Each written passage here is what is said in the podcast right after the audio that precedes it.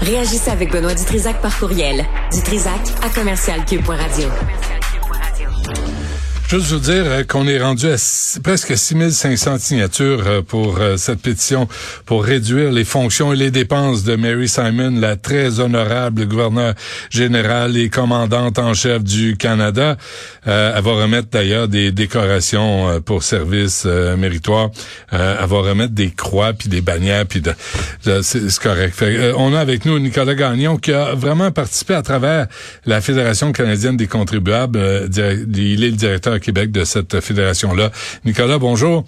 Mais vous avez... Bonjour, monsieur Dutrizac. Vous avez vraiment participé à déployer l'espèce de dossier de Mary Simon. Là, vous avez contribué à ce qu'on sache vraiment ce qui se passe puis combien ça coûte, tout ça, là. Ben, je prendrais peut-être pas tout le mérite pour l'ensemble de la fédération, mais oui, c'est un travail de longue haleine qui a été fait par plusieurs directeurs depuis plusieurs années. Il y a entre autres mon collègue fédéral Franco Teresano. On a aussi notre journaliste d'investigation Ryan Thorpe qui a été en mesure avec nous de faire des demandes d'accès à l'information et de travailler sur des histoires qu'on a pu envoyer dans différents médias, entre autres le National Post ou le Journal de Montréal. Et c'est à travers donc ces différentes découvertes qu'on a pu faire monter la pression et qu'on est en mesure de faire comprendre, surtout d'éduquer la population par rapport à comment leur argent est si mal utilisé à Rideau Hall. Et je pense qu'on a fait une liste assez exhaustive de toutes ces dépenses-là scandaleuses. On pourrait les réviser de long en large, mais ça nous amène effectivement à la pétition qui a été lancée, entre autres, par vous et par Mme Julie Vignolat, la députée du Bloc québécois, sur le fait que oui, il est temps de mettre fin à ces dépenses complètement exagérées. Ça fait trop longtemps que ça dure. On a trop d'excuses, on a trop de scandales qui ont été rapportés à travers les dernières années. Donc oui, il est temps de passer la hache là-dedans, mais surtout d'amener une réaction de la part de nos politiciens à Ottawa par rapport à ces dépenses complètement scandaleuses. Mais en fait, Nicolas Gagnon, le Parti conservateur, le Parti libéral, le NPD, ils signent pas la pétition, là. Ils s'intéressent pas à cette pétition-là. C'est le très gros problème, c'est que bon, pour l'instant, du moins ce que j'ai pu remarquer avec les différents travaux parlementaires à la Chambre des communes, c'est qu'il y a un certain accord entre plusieurs partis politiques au niveau de comment l'argent est dépensé à la Chambre des communes, à Rideau Hall.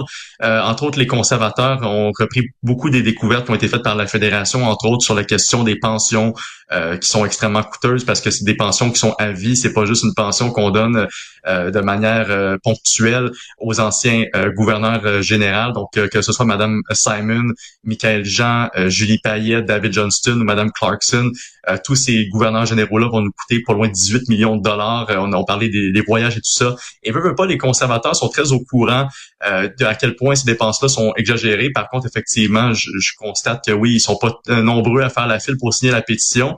De l'autre côté, par contre, il y a quand même eu un rapport qui a été déposé à la Chambre des communes il y a quelques semaines puis qui vaut la peine d'être considéré. C'est un rapport qui a été en fait livré par le gouvernement libéral quant aux différentes solutions qui peuvent être mises de l'avant pour tranquillement réduire les dépenses, surtout les dépenses de déplacement à l'étranger de Mme Simon. C'est un rapport qui était extrêmement maigre. On va se dire franchement, les propositions là-dedans étaient ridicules. On n'avait presque aucun élément qui pouvait permettre d'avoir vraiment une réduction des dépenses de manière intéressante. Et finalement, on a eu les recommandations des conservateurs et du Bloc. Et disons que là, on était beaucoup plus drastique. Le NPD, par contre, on attend encore de savoir c'est quoi leur position sur le dossier de la gouverneure générale. On sait que, comme n'importe quel élu, ils ont à cœur cette notion de briser cette déconnexion de plus en plus importante entre les institutions démocratiques et la population.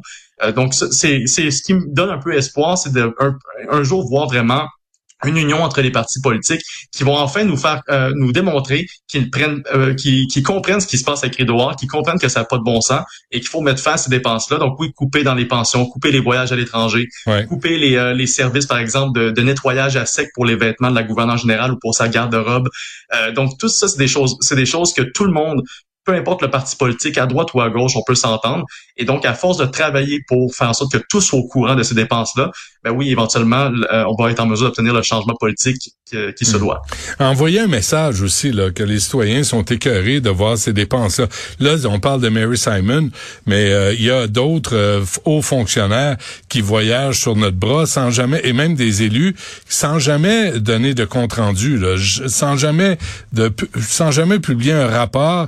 Et et de nous expliquer quels étaient les objectifs de ce voyage-là, quels sont les résultats escomptés, puis quelle est la réalité.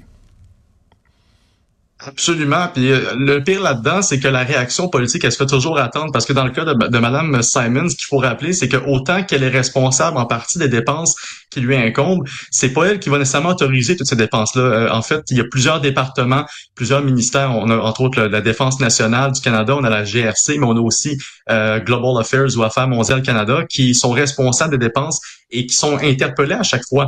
Je donne un exemple. La dernière fois que la Fédération a sorti un rapport, c'était avant le fameux nettoyage à sec à 117 000 $. Ouais. On avait trouvé les 2,7 millions de dollars qui ont été littéralement dépensés en voyage au cours de l'année 2022. C'est un record. Il n'y a jamais eu une seule gouverneure générale ou un seul gouverneur général avant Mme Simon qui a dépensé autant. Même Julie Payette, qui avait quand même battu des records, s'est pas rendue jusque-là. Par contre, si elle avait fini son mandat de 5 ans, possiblement qu'elle l'aurait battu, mais c'est une autre histoire.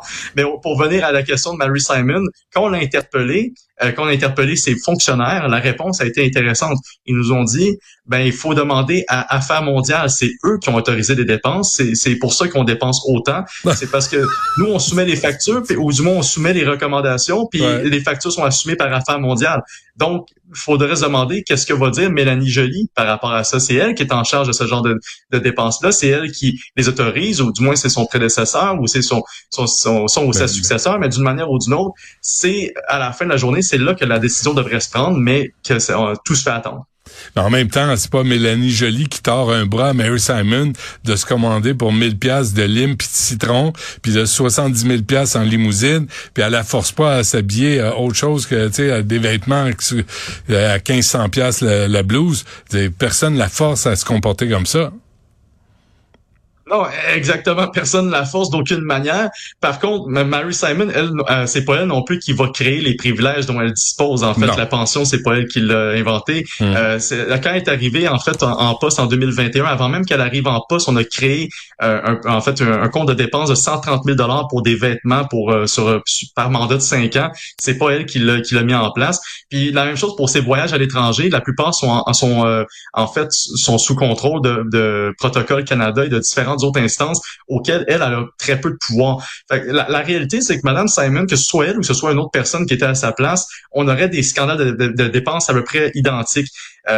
La réalité, c'est que son pouvoir, autant qu'on la voit comme une personnalité qui est en haute situation, en haute posture hiérarchique dans la politique canadienne, ses pouvoirs sont très limités, même au niveau des dépenses discrétionnaires. Et ça, c'est pour ça qu'il faut interpeller en fait les différents ministres du gouvernement Trudeau, parce que c'est eux au final qui contrôlent les bourses dans le fond et qui peuvent les délier ou les lier au fur et à mesure qu'on fait pression sur eux. Donc oui, de continuer à interpeller ces différentes instances-là, puis avec des pétitions comme celle-ci, on peut non seulement motiver la population à s'intéresser à cet enjeu-là, mais aussi motiver la réaction politique, et éventuellement, ils n'auront pas le choix de soit céder ou de devoir dealer en fait avec les conséquences politiques qui viennent avec. Avant qu'on se quitte, vous avez sûrement suivi le dossier de l'Office de consultation publique de Montréal, les dépenses honteuses, l'insignifiance de cet office-là qui sert à rien, qui a fait le tour du monde. Vous trouvez pas que Valérie Plante devrait sévir plutôt que d'essayer de nous rassurer? Oui, absolument. On est rendu à un stade où est-ce qu'on décide simplement faire un mea culpa et de reconnaître que ces dépenses-là, comme les 347 $ en repas pour des huîtres, c'est des choses qui sont complètement inadmissibles. C'est le genre de choses qu'on a vu pour Mme Simon, et qu'on accusait en fait le traitement royal dont elle bénéficiait sur le dos des contribuables. On peut en dire autant pour l'Office à Montréal. Et oui, au final, c'est facile de faire un mea culpa et de dire on va rembourser ces factures-là, on s'excuse. À l'époque, ça semblait faire du sens, mais ça n'a jamais fait du sens. Cette réaction-là, elle vient seulement quand on se fait prendre, désolé l'expression, mais les culottes baissées, et ça vient jamais avant. Donc oui, il faudrait sévir, surtout quand Mme Valérie Plante va bientôt déposer un budget à la Ville de Montréal qui sera tout sauf très rose. On parle de compression budgétaire qui vont possiblement impacter les services auxquels les gens ont droit à Montréal. Mais de l'autre côté, on fait rien pour contrôler les dépenses superflues comme ce qu'on a vu. Donc là, il est temps de sévir, effectivement. Directeur Québec de la Fédération canadienne des contribuables, Nicolas Gagnon, merci. À la prochaine. C'est un plaisir. À la prochaine.